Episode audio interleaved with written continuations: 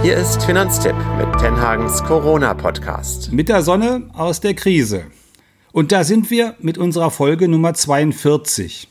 Und wir sprechen über Solarstrom, selbst erzeugen und selbst verbrauchen. Warum? Weil der eigene Solarstrom der günstigste Strom ist, den du haben kannst. Ganz dauerhaft. Und weil in Zeiten von Corona gleichzeitig Sparen damit und Investieren genau das Richtige für dich ist. Die Eckdaten, also die Anlage auf dem Dach, ein Drittel des Stroms direkt verbrauchen, zwei Drittel möglicherweise einspeisen. Wie ihr zu der Anlage kommt, darum geht es heute. Und weil ich das nicht alles selber weiß natürlich, deshalb begleitet mich heute Ines Rutschmann, unsere Energieredakteurin und die Hüterin unserer Strom- und Gasrechner. Hallo Ines. Hallo Hermann. Vielleicht kann ich dich auch noch überzeugen, eine Solaranlage auf dein Dach zu setzen. Also eine Solaranlage habe ich schon, Solarthermie, aber eine Photovoltaikanlage habe ich noch nicht auf dem Dach. Dann fehlt die noch. Ähm, lass uns mal Dann drüber. fehlt die noch. Ja. Wir reden darüber, also langsam. Lass uns mal ganz von vorne anfangen. Wer sollte sich heute über ein solches Solardach Gedanken machen? Jeder kann oder sollte sogar in Zeiten der Energiewende sich über ein, eine Photovoltaikanlage auf dem Dach Gedanken machen. Äh, es sei denn, das Dach ist einsturzgefährdet oder komplett verschattet, ja, dann braucht man das nicht, dann sollte man es sogar nicht machen. Aber überall in Deutschland scheint die Sonne genügend, dass sich das lohnt. Also es ist völlig egal, ob man oben an der Nordsee sitzt oder in den Voralpen. Überall scheint die Sonne in Deutschland ausreichen, damit man genügend Solarstrom produzieren kann, dass sich praktisch durch die Stromerzeugung die Investition wieder hereinholen lässt. Auch wenn ich ein sozusagen äh, äh, West-Ost-Dach habe, dann geht das trotzdem. So das klassische äh, Satteldach oder Dach, wo ich die falschen Seiten sozusagen habe. Falsch kann man nicht sagen. Falsch sind die Seiten nicht. Man kann auch auf Dachflächen, die nach Osten und nach Westen zeigen, kann man natürlich Solarstrom erzeugen. Das ist tatsächlich übers Jahr gesehen ein bisschen weniger, als wenn das Dach nach Süden zeigt. Dafür aber hat man mehr Strom am Vormittag und am späteren Nachmittag, als wenn das Dach nach Süden ausgerichtet ist. Und das wiederum ist für den Eigenverbrauch sinnvoll. Ah ja, ja, das stimmt natürlich. Also am frühen Abend, wenn ich nach Hause komme, dann brauche ich den Strom. Und wenn ich dann sozusagen eine Westseite habe, wo der Strom erzeugt wird und die Sonne scheint, auch dann könnte das gut sein. Gut, wie rechnet sich das? Das rechnet sich auf zwei Weisen. Und zwar einmal über den Eigenverbrauch. Der selbst erzeugte Strom ist einfach der günstigste, den man haben kann. Das liegt daran, dass nur die reinen Erzeugungskosten praktisch dafür zu zahlen sind, aber ganz viel fällt weg, nämlich Stromsteuer, sämtliche Umlagen, auch die Mehrwertsteuer auf den Strom und natürlich die, die Entgelte, die man für den Transport über das öffentliche Stromnetz normalerweise zahlt. Deswegen ist der eigene Solarstrom sehr, sehr günstig. Und das, was ich einspare, ist dann das, was ich praktisch nicht mehr aus dem Netz beziehen muss. Kann man das so als Beispiel machen? Was kostet denn, also wenn ich eine moderne Anlage jetzt kaufe, was kostet mich eine Kilowattstunde, die ich da erzeuge? Weil ich weiß ja, wenn ich, den, wenn ich die Kilowattstunde kaufe, dann bin ich so bei 30 Cent drumherum. Und wenn ich, wenn ich viel, also wenn ich wenig Strom brauche, dann bin ich sogar insgesamt über 30 Cent. Der eigene Solarstrom, den ich auf meinem Dach erzeuge, der, ja, wenn wenn das eine gute Anlage ist, will heißen zu, zu fairen Preisen installiert und äh, guten Bedingungen ausgesetzt, dann kann ich Strom für 12 bis 14 Cent pro Kilowattstunde erzeugen. Der Strom, den ich über das Stromnetz beziehe, dafür zahle ich im Schnitt im Moment 31 Cent pro Kilowattstunde. Ja, also das, das ist ein Drittel oder auch durchaus nur die Hälfte dessen, was ich aber über das Netz bezahle und immer noch eine unglaublich große Ersparnis. Okay, das heißt, so, so je mehr Strom ich äh, von meiner eigenen Anlage ähm, kaufen kann oder nehmen kann, statt die aus dem Netz zu kaufen, desto besser. Und das heißt auch, ich müsste nach Möglichkeit gucken, dass ich ganz, ganz viel von dem Strom selber ähm, nutze. Aber es gibt doch immer noch die Möglichkeit, den Rest von dem Strom, den ich nun gerade nicht selber nutze, also die Sonne brezelt drauf äh, mittags und ich bin mittags aber im Büro und gar nicht zu Hause, dass man da, da sozusagen das verkaufen kann. Wie funktioniert denn das im Augenblick und was bekomme ich dann im Augenblick da? Den Strom, den man nicht selber nutzen kann, genau, den speist man ins Stromnetz ein. Das ist sehr praktisch und äh, dabei kommt auch noch ein bisschen was rum. Im Moment, also wenn die Anlage jetzt im August 2020 in Betrieb geht, gibt es dafür noch 8,9 Cent pro Kilowattstunde vom Netzbetreiber und das über 20 Jahre gezahlt. Das ist ein schönes Zubrot, damit man die Anlage refinanzieren kann. Also knapp 9 Cent, das deckt nicht ganz die Kosten, aber in der Gesamtrechnung heißt das doch, je mehr ich selber brauche und je weniger ich an diesen Stromkonzern liefere, desto besser. Aber das mit dem Stromkonzern hilft bei der Finanzierung der Anlage. Genau so, genau.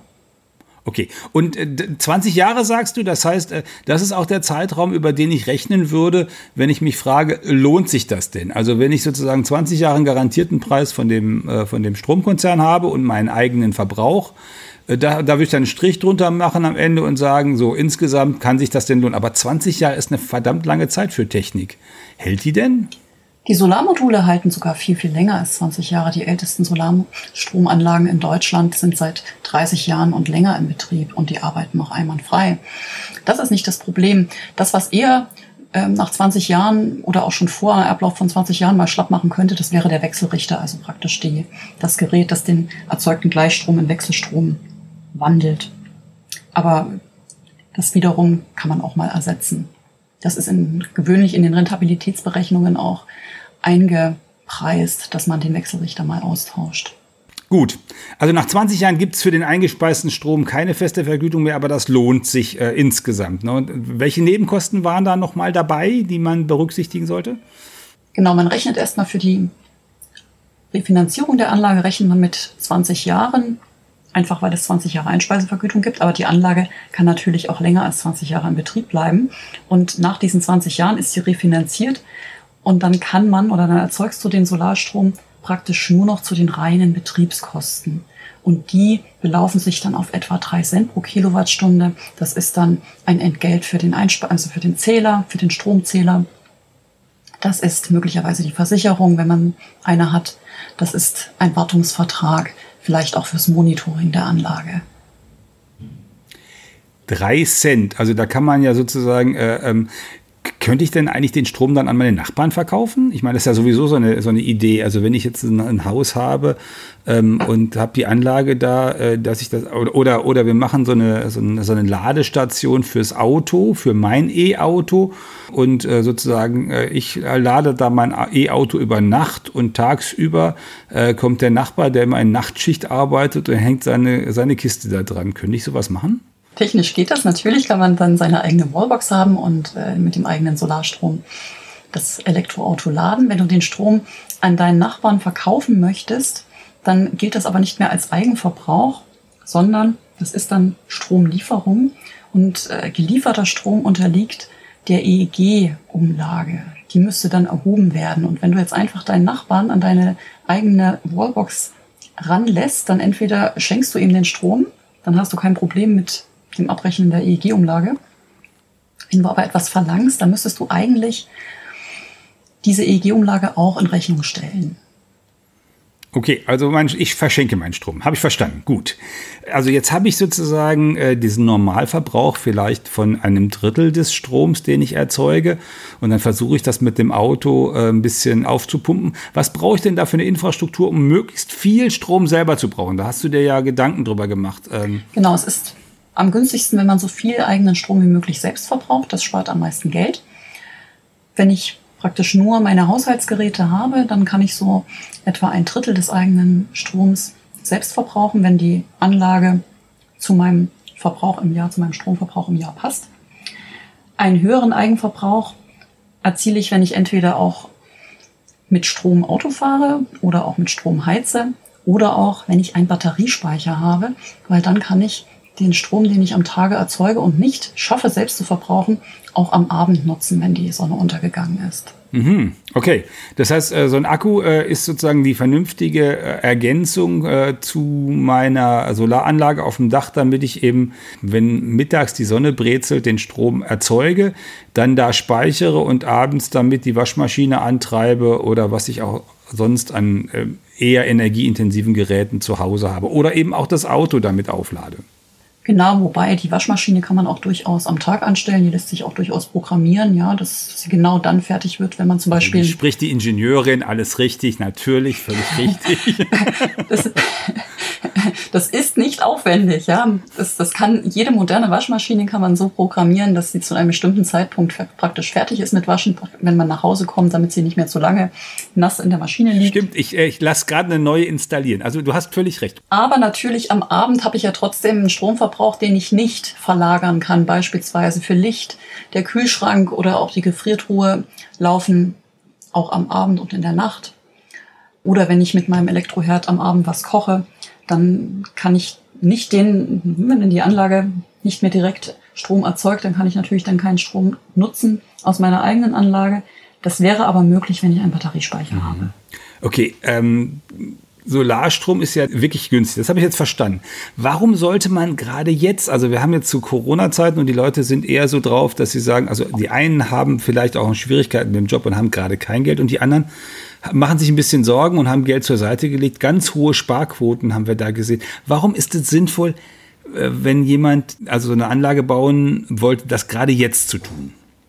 Es ist praktisch eigentlich immer der richtige Zeitpunkt für, für den Bau der Solarstromanlage. Also jetzt, äh, es wäre aber auch schon vor einem halben Jahr der richtige Zeitpunkt gewesen, weil einfach der eigene Strom so günstig ist. Und die Strompreise in Deutschland sind die höchsten Verbraucherpreise in der Europäischen Union so je schneller ich sozusagen die eigene Anlage habe und mich selbst versorgen kann, desto früher fange ich an, bei den Stromkosten zu sparen. Das, das lohnt sich heute, das lohnt sich auch in einem halben Jahr, das hat sich vor einem halben Jahr schon so gelohnt. Darüber hinaus aber, und äh, das wird eher mehr oder das ist im Laufe der vergangenen Monate mehr geworden, das sind die Zuschüsse, die es in Bundesländern gibt für die Installation von Batteriespeichern. Es gibt auch Zuschüsse für Photovoltaikanlagen in wenigen Bundesländern. Und es gibt bundesweit zinsgünstige Kredite, um die Anlagen zu finanzieren. Okay, das heißt also ähm, eigentlich äh, so früh wie möglich, aber wenn du ein Förderprogramm hast, das du im, im Auge hast und das du mitnehmen kannst, dann solltest du gucken, wie das mit dem Förderprogramm ist. Und wie ist das mit der Mehrwertsteuer? Die soll ja jetzt dieses halbe Jahr besonders niedrig sein. Schafft man das denn, äh, das jetzt im zweiten Halbjahr 2020 an den Start zu bringen und die, die Mehrwertsteuer dann auch noch einzusparen? Ja, die, die Mehrwertsteuer ist nicht so das Thema, denn in dem Moment, in dem ich Solarstrom, also meinen Überschussstrom, den ich selbst nicht nutzen kann, ins Stromnetz einspeise und dafür die Einspeisevergütung nehme, bin ich gewerblich tätig. Und dann wiederum lohnt es sich, die Vorsteuer, also den Vorsteuerabzug für, für diese Mehrwertsteuer zu nutzen und sich diese gezahlte Mehrwertsteuer vom Finanzamt zurückzuholen. Ob ich 19 oder 16 Prozent Mehrwertsteuer auf den Kaufpreis zu zahlen habe, ist dann am Ende egal, wenn ich mir eh das als Vorsteuer zurückholen kann vom Finanzamt. Das stimmt, da habe ich gar nicht dran gedacht, dass es natürlich so ist, dass man dann, dass man ja immer diese Vorsteuer zurückholen kann, weil man, wenn man den Strom normalerweise bei so einer Photovoltaikanlage ja zum Teil wenigstens an den Stromanbieter verkauft. Ja, man könnte natürlich, man, man kann natürlich auch überlegen, dass man auf die Vorsteuer verzichtet, dann wäre tatsächlich jetzt äh, aufgrund der niedrigeren Mehrwertsteuer die Anlage dann günstiger, wenn ich eben nichts mit Umsatzsteuer am Hut haben möchte. Denn wenn ich Umsatzsteuer abführe, dann mache ich das nicht nur für den ins Netz eingespeisten und verkauften Strom, sondern dann muss ich auch auf meinen Eigenverbrauch Umsatzsteuer mhm. zahlen. Und wem das nicht schmeckt, der kann natürlich dann auch die Kleinunternehmerregelung wählen und hat dann nichts mit der Umsatzsteuer zu tun. Und dann ist es jetzt im zweiten Halbjahr 2020 natürlich dann günstiger. Mhm. Okay. So eine Anschaffung in eine Photovoltaikanlage zu tätigen. Genau. Also wir sind ja sozusagen im Corona-Mode. Wie ist denn das mit den Anlagen überhaupt? Also ich habe hab verstanden, dass ein wesentlicher Teil der Anlagen doch in China hergestellt wird und dass das also auch so eine komplexe Produktion ist mit unterschiedlichen Bauteilen und so. Ist das denn jetzt so, dass wegen der Lieferketten äh, das mit den Photovoltaikanlagen zurzeit schwieriger ist als vorher oder gibt es da keine Probleme? Es gab im Frühling ein bisschen Lieferschwierigkeiten, aber die sind inzwischen wieder behoben.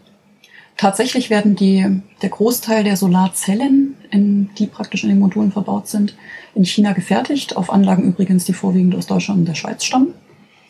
Modulproduktion gibt es auch weiterhin in Deutschland. Ja, also die Hersteller in Deutschland, die kaufen dann die Zellen in China ein oder auch in anderen Ländern in Asien und äh, bauen dann praktisch die Module in Deutschland.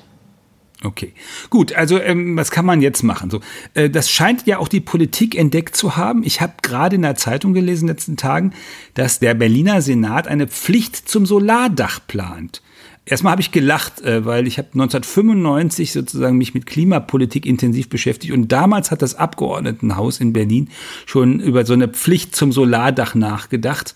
Das ist 25 Jahre her. Jetzt kommen die wieder damit wie Kai aus der Kiste und angeblich planen die Landesregierung in Baden-Württemberg und Hamburg das auch. Wie ist denn da die Gesamtsituation? Gibt es da mehr solcher Pläne und bedeutet das eigentlich, ich sollte mich beeilen oder bedeutet das, ich sollte lieber warten, weil wenn das dann sozusagen verpflichtend wird, gibt es nochmal Geld vom jeweiligen Bundesland womöglich? Also in Hamburg ist das sogar schon in Kraft, die, die Solarpflicht oder die Pflicht zum, zur Installation einer Photovoltaikanlage gilt in Hamburg ab 2023 und zwar für Neubauten. Und ähnlich ist es auch in anderen Bundesländern geplant, beispielsweise in Baden-Württemberg. Auch in Bayern und Berlin gibt es Überlegungen, aber jeweils immer für Neubauten. In Hamburg äh, soll ab 2025 auch eine Photovoltaik errichtet werden, eine Photovoltaikanlage errichtet werden, wenn das Dach stärker saniert wird, also wenn da neue Dachziegel zum Beispiel draufkommen. Okay. Gut, dann haben wir eine zweite Frage, die, so, die man so als Großstädter immer hat. Naja, also die Leute da auf dem Land, die haben äh, ihr Einfamilienhaus und haben das Dach von ihrem Einfamilienhaus, die können die Anlage da drauf machen. Was mache ich denn als Mieter in so, einer, in so einem Mehrfamilienhaus? Äh, da hat ja nur einer das Dach und das ist ja eigentlich der Eigentümer und ich komme ja an das Dach gar nicht ran. Habe ich denn als Mieter auch eine Chance, an diesen attraktiven äh, Solarstrom dran zu kommen? Auch als Mieter hat man eine Chance, aber man hat natürlich weniger ähm, Gestaltungsspielraum. Also erst einmal muss man noch unterscheiden, wer in einem Einfamilienhaus zur Miete wohnt, der hat es noch relativ leicht. Der kann nämlich ganz einfach das Dach von seinem Vermieter pachten und dann selbst die Anlage dort errichten und sich selbst versorgen, genauso wie jemand, der im eigenen Haus wohnt. Wenn ich in einem Mehrfamilienhaus wohne, dann ist das eben nicht so einfach. Ich könnte natürlich auch das Dach pachten und die Anlage da oben errichten, aber ich verbrauche den Strom da nicht alleine, sondern da sind da auch noch Nachbarn mit im Haus, die den Strom auch abnehmen würden. Es sei denn, ich lege praktisch irgendwie eine einzelne Stromleitung nur in meine Wohnung runter. Müsste mich dann, aber das, das wird. Es wird kompliziert. Installationstechnisch alles ein okay. bisschen schwieriger. Und dann würde ich praktisch den, den anderen Strom, den dann die Nachbarn verbrauchen, äh, da wäre ich dann praktisch deren Energielieferant. Äh, das macht es alles ein bisschen komplizierter. Das ist mit vielen bürokratischen Hürden verbunden. Einfacher ist es, wenn natürlich einfach der Vermieter äh, die Anlage auf dem Dach errichtet und dann den, den Strom an die Mieter liefert. Das nennt sich dann Mieterstrom. Da gibt es sogar ein Gesetz in Deutschland, dass dieser Strom, wenn dann der Betreiber der Anlage eine Förderung in Anspruch nimmt, dass der den Strom günstiger anbieten muss, als es der Grundversorger am Ort tut.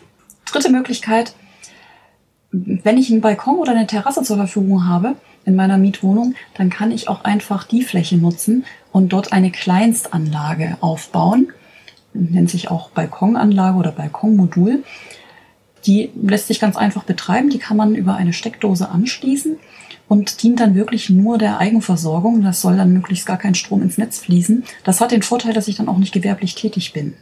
Aber diese Möglichkeit steht Leuten offen, die irgendwie zumindest einen kleinen Balkon oder irgendwie eine, eine Fläche haben vor dem Fenster, auf der sie so ein Modul anbringen können. Das ist ja super. Also, also auf dem Balkon sozusagen und dann mit dem Stecker in die Steckdose und äh, dann läuft meine Stromuhr langsamer und ich verbrauche deutlich weniger als, äh, als zuvor. Genau. Super. So, jetzt bin ich, also nach dem allen, was du erzählt hast, bin ich jetzt wild entschlossen. Also äh, wenn du jetzt gerade zuhörst, lieber Hörer, vielleicht bist du ja jetzt auch wild entschlossen. So, jetzt machen wir das nochmal, versuchen wir das nochmal durchzudeklinieren. Was ist Schritt eins, den ich machen muss? Schritt eins: überlege dir, was möchtest du mit deinem Solarstrom alles machen? Möchtest du nur die Geräte in deinem Haushalt, also den Ofen, den Kühlschrank, die Waschmaschine versorgen oder planst du möglicherweise auch eine Wärmepumpe zu installieren. Hast du vielleicht sogar schon eine und möchtest die auch mit Solarstrom versorgen? Oder überlegst du dir ein Elektroauto anzuschaffen? Okay, und dann? Also dann, dann weißt du, wie viel Strom du für diese Geräte alle benötigst und kannst dann die Anlage entsprechend planen, also die Größe der Anlage. Das musst du dann wieder damit abgleichen, ob dein Dach dafür ausreicht.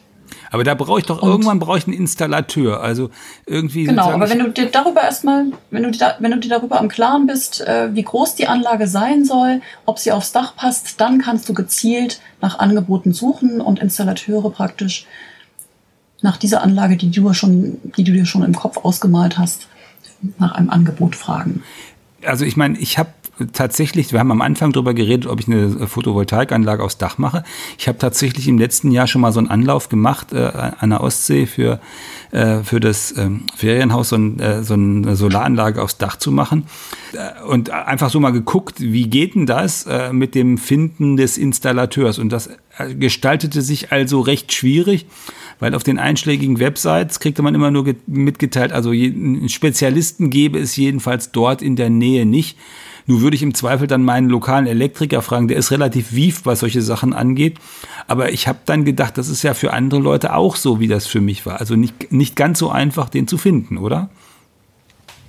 Das kann schwierig sein, das stimmt. Das hängt davon ab, äh, in welcher Region man, man lebt, beziehungsweise in welcher Region man halt eine Photovoltaikanlage installieren will. Die Installateursdichte ist da unterschiedlich in Deutschland. Grundsätzlich so in Süddeutschland gibt es mehr, weil dort die Nachfrage schon immer höher war. Und obendrein ist die, die Nachfrage in diesem Jahr jetzt bundesweit nach oben gegangen. Es, es werden seit März mehr als 10.000 Anlagen, mehr als 10.000 kleine Anlagen mit bis zu 10 Kilowatt Leistung installiert. Das ist unglaublich viel. Pro Monat meinst du jetzt? Oder seit Pro Monat, pro Monat, äh, praktisch Oh. seit März, also jetzt innerhalb eines, eines halben Jahres dann mm, ungefähr 70.000. Dafür braucht es Handwerker. Ja? Das braucht Handwerker, die diese Anlagen installieren und ans Netz nehmen. Und es kann dauern, bis man dann praktisch einen guten gefunden hat, äh, der auch einen, einen guten Preis macht. also Es gibt nämlich auch durchaus Handwerker, die ähm, ne, Angebot und Nachfrage bestimmen den Preis. Und wenn das Angebot ja klein ist, die Nachfrage aber groß, dann kann ich auch hohe Preise nehmen. Also sozusagen Photovoltaik als Corona-Konjunkturprogramm, bei dem sich der ein oder andere Elektriker auch nochmal versucht, eine besonders große Scheibe abzuschneiden.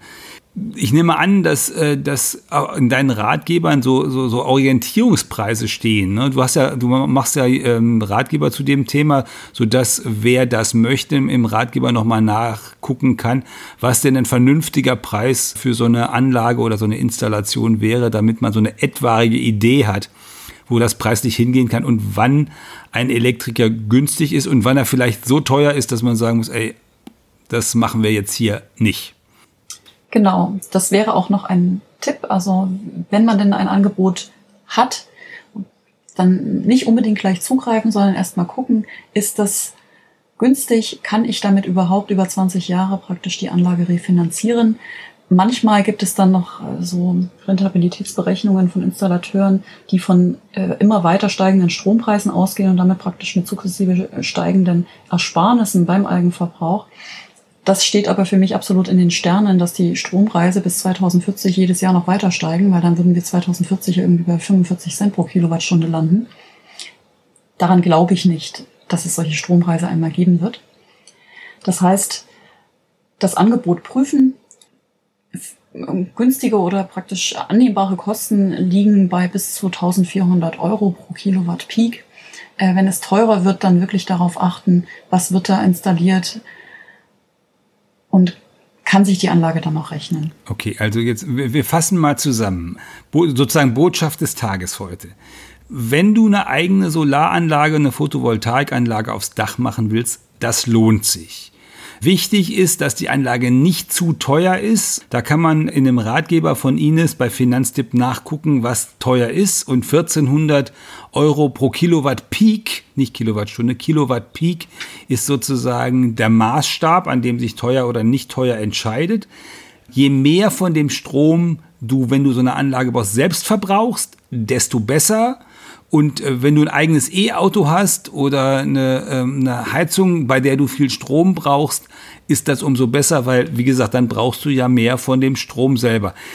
Dem Ganzen kannst du auch noch helfen, wenn du dir einen Akku in der Garage oder ins Haus stellst, äh, bei dem der Strom, der mittags erzeugt wird, einfach gespeichert wird, wenn du ihn nachts verbrauchen willst. Habe ich das einigermaßen vernünftig zusammengefasst? Das hast du vernünftig zusammengefasst, Hermann. Wenn ich noch zwei Tipps noch geben darf am Ende. Ähm, der erste Tipp, äh, wenn dann die Anlage installiert ist, die, die läuft von selbst, die macht keine Geräusche, ja, das ist alles wunderbar einfach. Aber wichtig ist, die Erträge zu überwachen. Weil wenn dann tatsächlich irgendetwas in der Anlage nicht stimmt, und das kann wirklich eine Kleinigkeit sein, dann merkt man das sofort, weil der Ertrag runtergeht. Mein Cousin, der hat eine große Anlage. Der hat gesagt, er wäscht die immer. Also, weil er hat immer den Eindruck, dass der sozusagen der Dreck aus der Nachbarschaft äh, seine, seine Leistungen beeinträchtigt. Und wenn er einmal im Jahr da ordentlich mit, äh, also wie beim Fensterwaschen drüber geht, dann würde das seiner Leistung helfen. Ist das absurd oder ist das, ist das nachvollziehbar? Das ist schon richtig. Grundsätzlich, wenn das Glas verdreckt ist, mit dem die Solarzellen abgedeckt sind, dann kann da auch praktisch weniger direktes Licht, oder dann wird das Licht gestreut. Ähm, das, das kann den Ertrag schon leicht senken. Es kommt halt darauf an, wie verdreckt die Anlage ist. Wenn man das selber reinigen kann, dann ist das gut, das kann man machen. Das äh, das hebt durchaus den Ertrag wieder. Was man nicht unbedingt braucht, das ist äh, dafür eine Firma zu nehmen, die die Module reinigt. Ja, das ist teuer, das treibt die Betriebskosten nach oben und äh, das, was ich dann sozusagen an Ertrag wieder gewinne, rechtfertigt den Aufwand oder bezieh beziehungsweise die Kosten nicht.